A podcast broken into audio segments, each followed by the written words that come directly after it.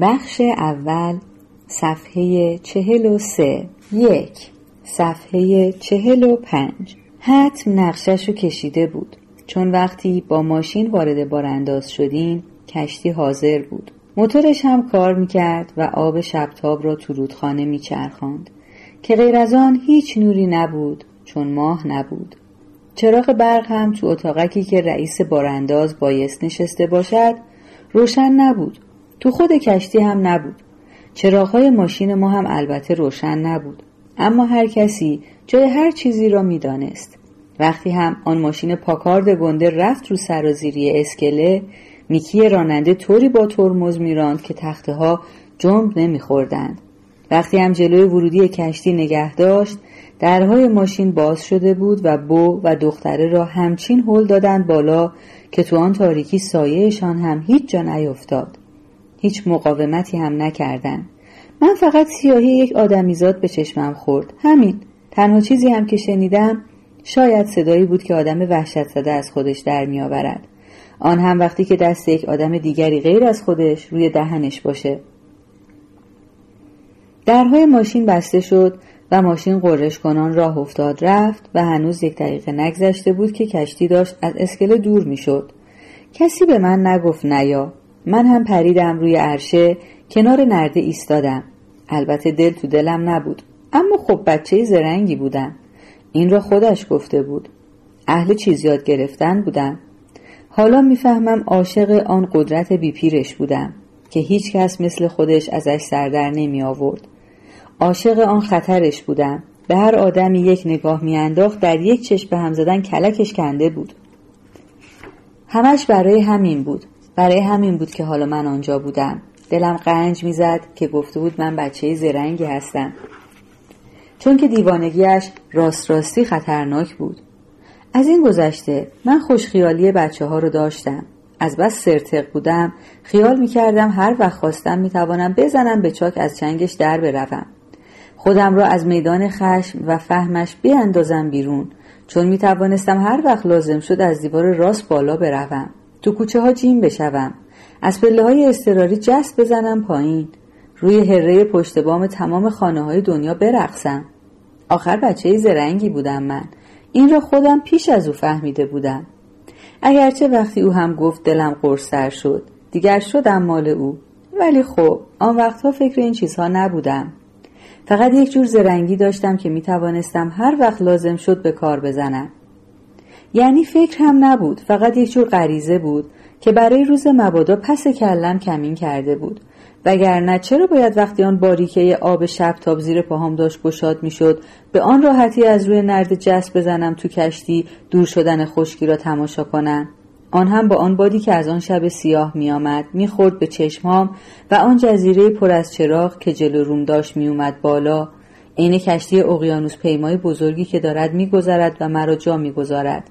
توی چنگ آن گانگسترهای خونخوار دوره و زمانه ما. دستوری که به من داده بود ساده بود. گفته بود هر وقت به تو نگفتن چه کار باید بکنی ششدانگ حواست را جمع کن و از هیچ چیزی قافل نشو. البته به این عبارت نگفته بود ولی حالیم کرده بود که باید همیشه خدا در هر حالی که هستم چشمم را باز و گوشم را تیز کنم.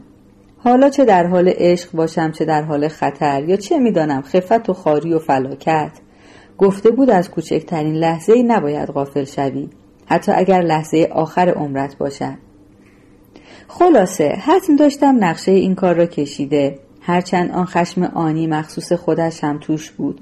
طوری که خیال می‌کردی فکر این کار همین الان سر ضرب به سرش زده. مثل آن روزی که آن بازرس اداره ایمنی را خفه کرد و برای محکمکاری کلش را هم به زمین کوبید. درست بعد از لبخندی که برای قدردانی تحویلش داده بود. من که هرگز همچین چیزی ندیده بودم. لابد راه های پاکیزه تری هم هست. ولی این کار را هر جور بکنی کار مشکلی است. ترتیب کارو این بود که هیچ ترتیبی نداشته باشد. فقط یک جیغ کشید و خیز برداشت. دستهاش رو بلند کرد و تمام هیکلش رو انداخت روی آن بدبخت مادر مرده و با چنان ضربه ای زدش زمین و سوار شد روش که گفتم لابد کمرش هم شکست. کسی چه می‌داند؟ بعد هم زانوهایش را گذاشت روی بازوهای آن یارو. هپرو کرد گلوش رو گرفت. هر دو شستش رو زور داد تو خرخرش. بعدش هم که زبان یارو زد بیرون و چشماش چرخید بالا کلش رو دو سه بار کوبید زمین. این نارگیلی که بخوای بشکنی. این را هم بگویم همهشان لباس شب تنشان بود با پاپیون مشکی و یقه پوستبره و شالگردن سفید. شاپوی دودیش هم از وسط تا خورده بود. عین مال رئیس جمهور. یعنی کلاه آقای شولتز را می‌گویم. پالتو و کلاه بو که هنوز تو رخگن باشگاه آویزان بود. چون که آخر آن شب پنجمین سال شرکت آبجویشان را تو باشگاه امباسی جشن گرفته بودند. پس معلوم است نقشه همه چیز را کشیده بود. حتی صورت غذا هم جزو نقشه بود. فقط بو عوضی فهمیده بود و برداشته بود این دختر خوشگله آخریش رو هم با خودش آورده بود. اینطور که من دستگیرم شد حتی وقتی دوتاییشان را چپاندن توی آن پاکارد گنده بو هنوز حالیش نبود چه خبر است. یعنی آن دختره جزو نقشه نیست. حالا دختره هم توی یدکش بود که بیرونش تاریک تاریک بود. چون پرده همه دریچه ها رو کشیده بودند و من نمی‌دیدم چه کار دارن می‌کنن. اما صدای آقای شولتز را میشنیدم و با اینکه حرفایش حالیم نمی‌شد باز معلوم بود اوقاتش تلخ است. پیش خودم گفتم لابد نمی‌خواهند آن دختره ببیند چه دارند به سر این آدم میارند که شاید حالا دیگر خاطرش را هم می‌خواست. بعد صدای پای چند نفر را روی نردبان آهنی شنیدم. پشت کردم به کابین کشتی خم شدم روی نرده که درست به موقع چشمم افتاد به چینهای روشن آب سبز خروشان و بعدش گمانم پرده را کشیدن. چون آبه یهو غیب شد. چند لحظه بعد با صدای پاهایی را شنیدم که داشتند برمیگشتند. توی یک همچین وضعی هیچ مطمئن نبودم که خوب کاری کردم بی اجازه سوار کشتی شدم جان من هم مثل آنهای دیگر به حال او بند بود دائم سعی می کردم یک راههایی پیدا کنم که رفتارش بهتر بشود اصلا میل به راضی کردن این آدم یک چیزی بود که او در همه آدمها بیدار می کرد. من هم هر وقت داشتم فرمان او را می بردم هرچه می توانستم زورم را می زدم. اما توی دلم جوابهایم رو هم حاضر می کردم که اگر یک هو آن روی سگش بالا آمد چه عذرهایی بیاورم. البته نه اینکه خیال کنم عذرم فایده هم دارد. خلاصه قاچاقی سوار شده بودم و چند دقیقه همینجور بلا تکلیف کنار آن نرده سرد ایستادم. رشته های چراغ روی پل های پشت سرم حسرت ایام گذشته را توی دلم زنده می کرد. اما حالا دیگر داشتیم از دهنه رودخانه می رفتیم بیرون و می افتادیم توی آن موجهای بزرگ دریا. کشتی هم شروع کرد به کج و راست شدن و من دیدم باید گشادتر بیستم تا روی پا بند شوم.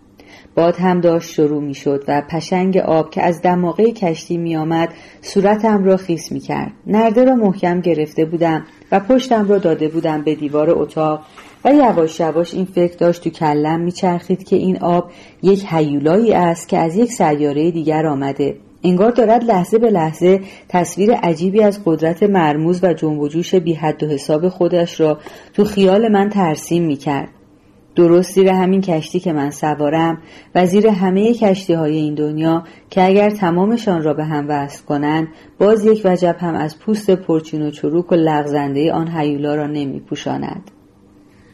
خلاصه رفتم تو. اول یکم لای در رو باز کردم و شانه را دادم تو. گفتم اگر بناس کشته بشوم باز بهتر است توی اتاق باشد. در همان لحظه اول که توی نور تند یک چراغ کار که به سقف اتاق آویزان بود چشم به هم زدم این چیزها را دیدم بو واینبرگ با آن هیکل قشنگش کنار کفش های ورنی نکتیزش ایستاده جوراب های ابریشمی سیاهش با بند جوراب مثل مارماهی مرده کنار کفش ها لوله شده پاهای سفیدش خیلی درازتر و پهنتر از کفشهایی که تازه کنده بود به نظر می آمد. بو زل زده بود به پاهای خودش. علتش هم شاید این بود که پا از آن قسمت های بدن آدمیزاد است که آدمی که پاپیون مشکی زده باشد کمتر به چشمش می‌خورد. نگاه بو را که دنبال کردم دیدم باید با چیزی که یقین داشتم دارد از فکرش میگذرد همدردی کنم. یعنی ما با همه این تمدن و بند و بساتمان باز روی همین دو لخت گوشت و استخوان راه می رویم که جلویشان به پنج شاخه نابرابر تقسیم شده. و نوک هر شاخه را یک پولک پوشانده جلوی بو ایروینگ زانو زده بود که آدم تیز و بزی بود و داشت با نظم و دقت پاچه های شلوار بو را که کنارش نوار ساتن سیاه داشت تا زانو بالا می‌زد. ایروینگ مرا دیده بود ولی به روی خودش نمی آورد که البته جزو اخلاقش بود. این آدم دست آقای شولتز بود و هر کاری او می‌گفت می‌کرد و انگار به فکر هیچ چیز دیگر نبود. حالا داشت پاچه شلوار بالا می‌زد. آدمی بود با سینه فرو رفته و کله کمو که مثل همه الکلی ها رنگش پریده و پوستش خشک و کاغذی بود. من هم می‌دانستم آدم های الکلی از خماری چه می‌کشند چه زوری می‌زنند تا حواسشان را جمع کنند و توی دلشان دائم چه عزایی می‌گیرند دوست داشتم ایروینگ هر کاری می‌کرد تماشا کنم اگرچه مثل حالا هیچ کار مهمی هم نباشد هر تایی که می‌زد عین تای قبلی بود ایروینگ هر کاری را با دقت و بدون حرکت اضافی انجام می‌داد. آدم حرفه‌ای بود. ولی چون هیچ حرفه‌ای نداشت الا اینکه از پس و پیش آمدهای زندگی خاص خودش بر بیاد یک جوری رفتار می‌کرد که انگار خود زندگی یک جور حرفه است. درست همون جور که خیال می‌کنم یک پیشخدمت خصوصی خانه اعیان در ضمن ادای وظایف معمولی تر خودش رفتار می‌کند. پشت سر بو واینبرگ در همان فاصله که من از او داشتم ولی طرف مقابل اتاق یک نفر ایستاده بود.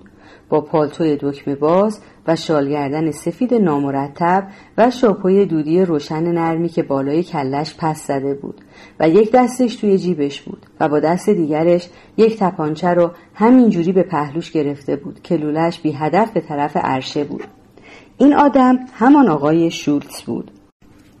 این صحنه به نظرم آنقدر عجیب آمد که داشتم آن را با همان جور حرمتی نگاه می کردم که آدم برای صحنه های تاریخی قائل می شود. همه چیز داشت با هم بالا و پایین می رفت ولی آن سه نفر عین خیالشان نبود. حتی صدای باد هم توی این کابین دور و فرو خورده می آمد. هوا هم گرفته بود و بوی غیر و گازوئیل می‌داد. چند چنبر تناب کلوفت هم مثل لاستیک ماشین روی هم چیده بودند. با زنجیر و قرقره. قفسه ها هم پر بود از ابزار و چراغ نفتی و مهار تناب و چیزهای دیگری که اسم و فایدهشان را من نمی‌دانستم. ولی اهمیتشان را در امر خطیر دریانوردی با کمال میل آن داشتم. لرزش موتور یدکش هم آن تو پرزور بود و تن آدم را راحت می کرد. من این لرزش را توی دستم حس می کردم چون دستم را گذاشته بودم روی در که ببندمش. تا چشمم افتاد به چشم آقای شولتز یک دیدم دهنش باز شد و یک ردیف دندان سفید مرتب زد بیرون و صورت زمختش کیس شد و لبخندی از روی تحسین زد و گفت مرد نامرئی من از صداش همچین جا خوردم که انگار یک نفر از میان شمایل های کلیسا زبان باز کرده باشد. بعد دیدم خودم هم با لبخند جوابش را دادم. سینه بچگانم از شادی پر شد. شاید هم از شکر خدا بود که اقلا این لحظه را به من عطا فرمود که دیدم از خطر حتمی جستم. آقای شولتز گفت نگاه کن ایروینگ اینم اومده سواری. کشتی دوست داری پسر؟ هنوز نمی‌دونم. من راستش رو گفتم و نفهمیدم جواب راست چرا اینقدر خندهدار است چون آقای شولتز حالا داشت با آن صدای ناقارمانندش قاه قاه میخندید. که به نظر من با آن موقعیت خطیر هیچ جور در نمی آمد. رفتار آن دو نفر دیگر به نظرم بهتر آمد. یک چیز دیگر هم درباره صدای آقای شولتز بگویم چون یکی از جنبه های قدرت این آدم همین صداش بود. نه اینکه همیشه بلند باشد نه ولی با یک جور گندگی زنگداری از گلوش در می آمد که در واقع یک حالت سازمانندی داشت طوری که آدم خیال می کرد گلوش جعبه آواز است یا شاید هم قفسه سینه و استخوانهای بینیش در ایجاد این صدا دخالت داشتند خلاصه یک جور صدای باریتون بود که خود به خود آدم را می گرفت طوری که دلت می‌خواست خودت هم یک همچین صدای نقاره مانندی داشته باشی.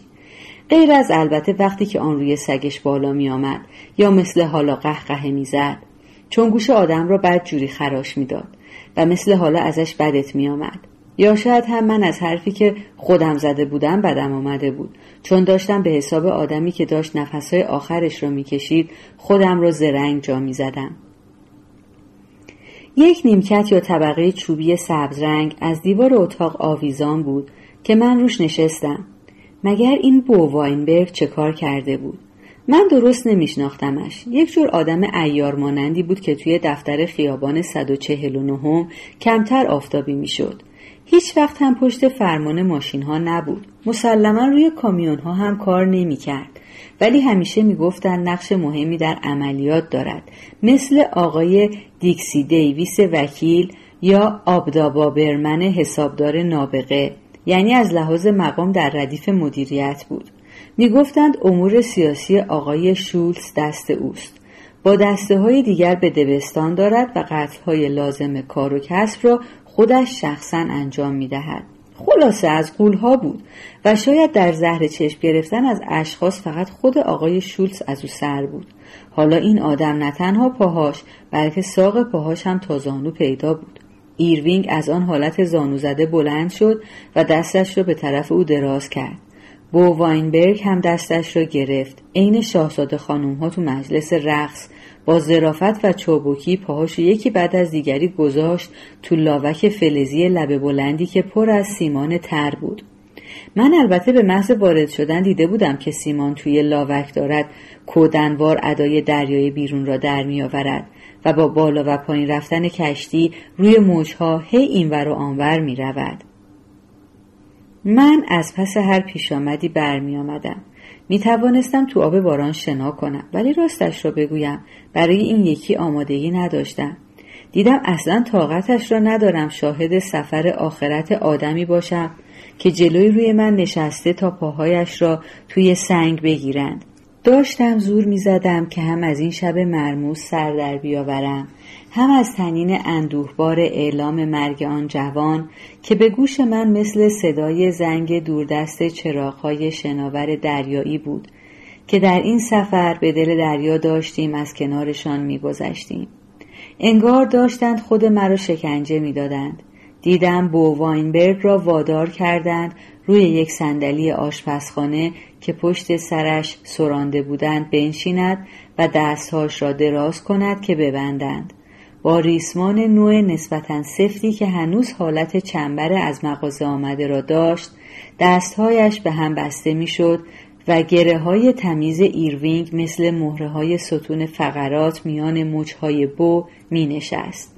بعد ایروینگ دستهای بسته بو را گذاشت لای رانهاش و ریسمان پیچش کرد. چپ و راست زیر و رو باز هم زیر و رو.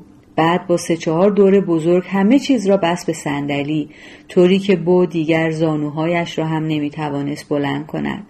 بعد هم صندلی را با دو گردش ریسمان بست به دسته های لاوک و همین که گره آخر روی پایه صندلی زده شد ریسمان هم به ته رسید. به احتمال قوی بو نمایش این هنر پیشاهنگی را قبلا روی آدم دیگری تماشا کرده بود. چون حالا داشت با نوعی تحسین همراه با بیاعتنایی تماشا می‌کرد. انگار یک نفر غیر از خودش روی آن صندلی قوز کرده سیمان توی لاوک دارد دور پاهایش سفت می شود و توی اتاق آن یدککش بیچراغ دارد از جلوی اسکله کوینز مقابل بندرگاه نیویورک می گذرد و می رود به طرف اقیانوس اطلس. اتاق روی عرشه بیزی شکل بود. دریچه نردهداری که آن دختره را زیرش گذاشته بودند وسط عرشه طرف عقب بود. طرف جلوی یک نردبان فلزی به دیوار پیچ شده بود که از یک دریچه تو اتاق فرمان سر در می آورد. آنجا هم تا ناخدا یا چه می‌دانم هرچه اسمش بود لابد مشغول کارش بود. من هرگز سوار هیچ چیزی بزرگتر از قایق پارویی نشده بودم. این بود که همه اینها دست کم برایم تازگی داشت. یعنی اینکه کشتی اینقدر دم و دستگاه دارد. آن هم تماما مطابق اصول دریانوردی و اینکه وسیلهای با یک همچو سابقه دور و درازی در تاریخ تفکر در اختیار آدم باشد که با آن بتواند راه خودش را در این دنیا طی کند. حالا چون موجهای بلندتر و درازتر می شدن همه ناچار بودیم خودمان را به یک جایی بند کنیم. آقای شولتز روی نیمکت کنار دیوار روبروی من نشست. ایروینگ هم چسبید به همان نردبانی که به اتاق فرمان می‌رفت. انگار که ستون واگن مترو را گرفته. میان سر و صدای موتور کشتی و موج دریا مدتی سکوت افتاد. مثل سکوت سنگین مردمی که دارند به ارگ کلیسا گوش می‌دهند. حالا بو واینبرگ تازه داشت به خودش میآمد و دوروبرش رو نگاه می‌کرد که هرچه را می‌شد دید ببیند و بفهمد اینجا کی هست و چه کار می‌شود کرد. با آن چشمهای سیاهش قوسی توی هوا کشید و این وسط یک نگاهی هم به من انداخت. من از این نگاه خیالم بی اندازه راحت شد. چون هیچ مسئولیتی نداشتم. چه برای موجهای خروشان دریا و چه برای ماهیت غیرقابل استنشاق آب یا سردیش یا معده بی انتهای تاریکش.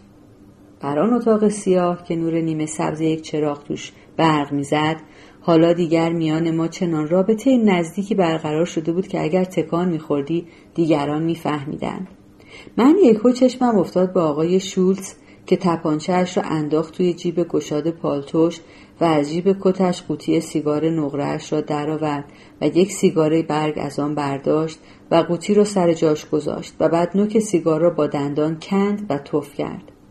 ایروینگ فندک به دست به طرف او رفت و درست یک لحظه پیش از آن که فندک را زیر سیگار بگیرد روشنش کرد. آقای شولتز کمی به جلو خم شد و سیگار را چرخاند که یکنواخت آتش بگیرد. من روی غرش دریا و گردش موتور صدای پک پک مک زدن او را شنیدم و دیدم که شعله سیگار لبها و پیشانیش را روشن کرد و نوری که از یکی از هوسهای این آدم میتابید هیبت او را دوچندان می‌کرد. بعد شعله خاموش شد و ایروینگ خودش را عقب کشید و آقای شولتز باز روی نیمکت نشست. سیگار که گوشه لبش بود اتاق رو پر از دود کرد. توی اتاق کشتی وسط دریا بوی دودش هیچ تعریفی نداشت. گفت می‌خوای لای یکی از پنجره ها رو واز کن پسر. من این کار رو با چوبکی انجام دادم. برگشتم روی نیمکت زانو زدم. دستم را بردم لای پرده. چفت دریچه را باز کردم و دریچه را هل دادم. سردی شب را روی دستم حس کردم و دستم را که تو کشیدم خیس بود.